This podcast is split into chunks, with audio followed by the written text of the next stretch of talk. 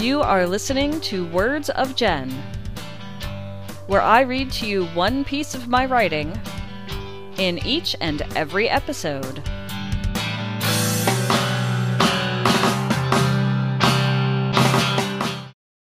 This is Jen, and you are listening to Words of Jen. This is episode number ninety-four, titled Doctor Yu Visits Again. This is part of my nineteen ninety-seven series in which I read to you pieces from a handwritten journal that I was required to write back in nineteen ninety-seven when I was student teaching.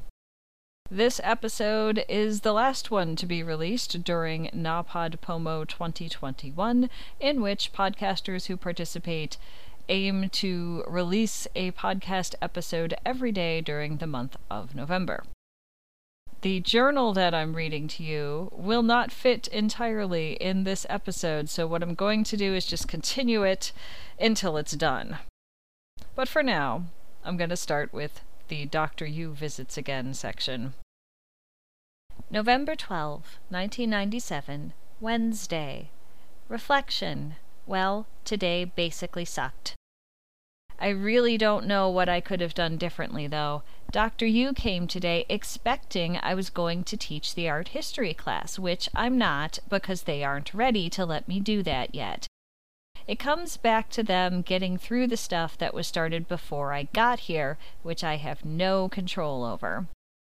Anyway, while he was here, Missus J and Missus N made it seem like I would be teaching the art history class on Tuesday, which upon further discussion is not the case. They would be giving a test on Tuesday and don't rightly know when I will get to teach. And I put a very frowny smiley face drawing with angry eyebrows and an exclamation point, and I underlined it, so that's as close as I could get to an emoji in nineteen ninety-seven in a handwritten journal. So now I have to call him back and tell him not to come Tuesday. I really, really can't wait to get my degree. I'm getting frustrated having other people, quote, control my destiny, end quote, as it were. I'm also supposed to get slides. So slides were being used because the computers at the time weren't anywhere near what we have today. So I was expected to, you know, teach an art history class and provide slides that I could put in like a little projector and show on like the wall or whatever, um, or on a screen. It wasn't anything really new about, you know, the technology we were using. Those types of things were around since I had been a child in school, so that wasn't a problem. But the problem was it was extra work for me, and it wasn't something I wanted to have extra, you know, I didn't want to have extra work. I wanted to actually teach a class with the stuff that I'd had and given to my, uh, the teacher I was working under, but anyway.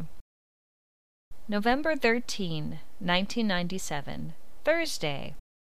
What got done today? One, went through all my stuff about Greece and Rome, parentheses books, and also brought in my Escher book. M C. Escher, you may have heard of him. He's pretty popular. He does all those like weird little drawings with, you probably have seen the one with the stairs that seem to be going infinitely up and yet down at the same time. Two, finally got in touch with someone from the Slide Library at the University Art Building. I can check out slides and bring them to M School. They are open Monday, Wednesday, Friday nine to four, and Thursday eight to four. So now I just need to get there. I have arranged to get out of here at three o'clock in terms of a ride picking me up. Now I just have to make sure it's okay that I get out of here on time to do that. Considering that Missus J wants me to have slides for the Impressionist lesson tomorrow, if I explain the timing of everything, I believe she will be reasonable. Then I can teach the Impressionist lesson on Friday as scheduled, unless that changes too.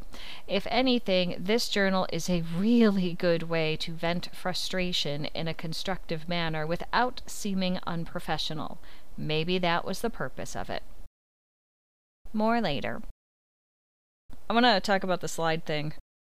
I don't think this would probably exist anymore, but back in nineteen ninety-seven it did. There was a section in the art building at my university that held slides specifically for teachers to use when they were teaching their classes about different things. So in this case, I was looking for the Impressionist ones and possibly some Greek and Rome stuff for something else that we were maybe gonna do or someone else was doing or something like that. So to go there, I had to really schedule this well, because as I've said in previous episodes, I couldn't drive. I didn't have a driver's license.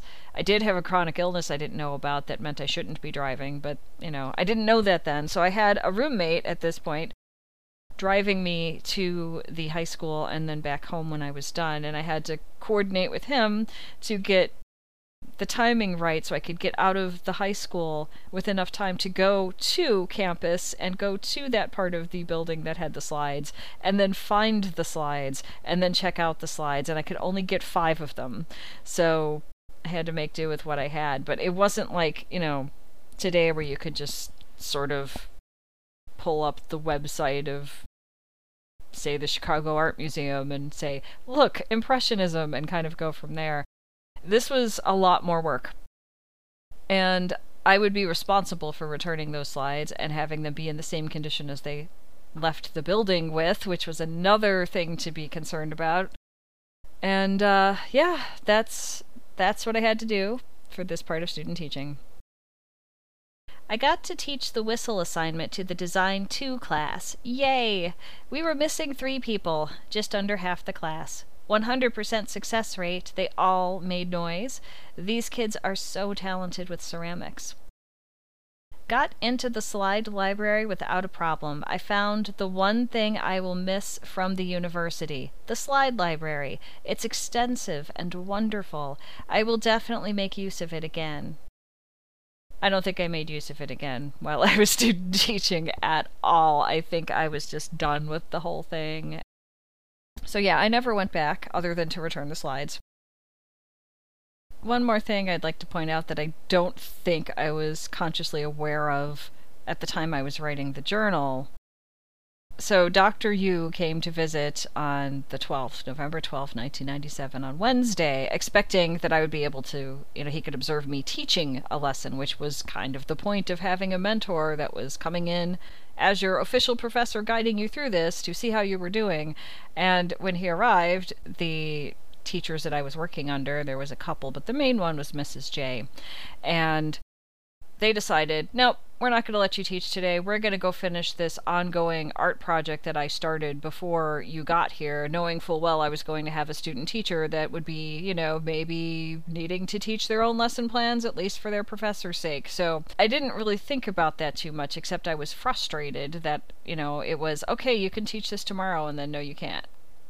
You know, so my professor shows up and I can't teach anything that day. And I don't think he was really thrilled with that. And I explained to him, because he was very reasonable, he uh, understood that it was beyond my control what this teacher was going to do and when I'd be able to teach. And that really wasn't fair to me, and it wasn't fair to him to waste his time and come out and not be able to observe me teaching something.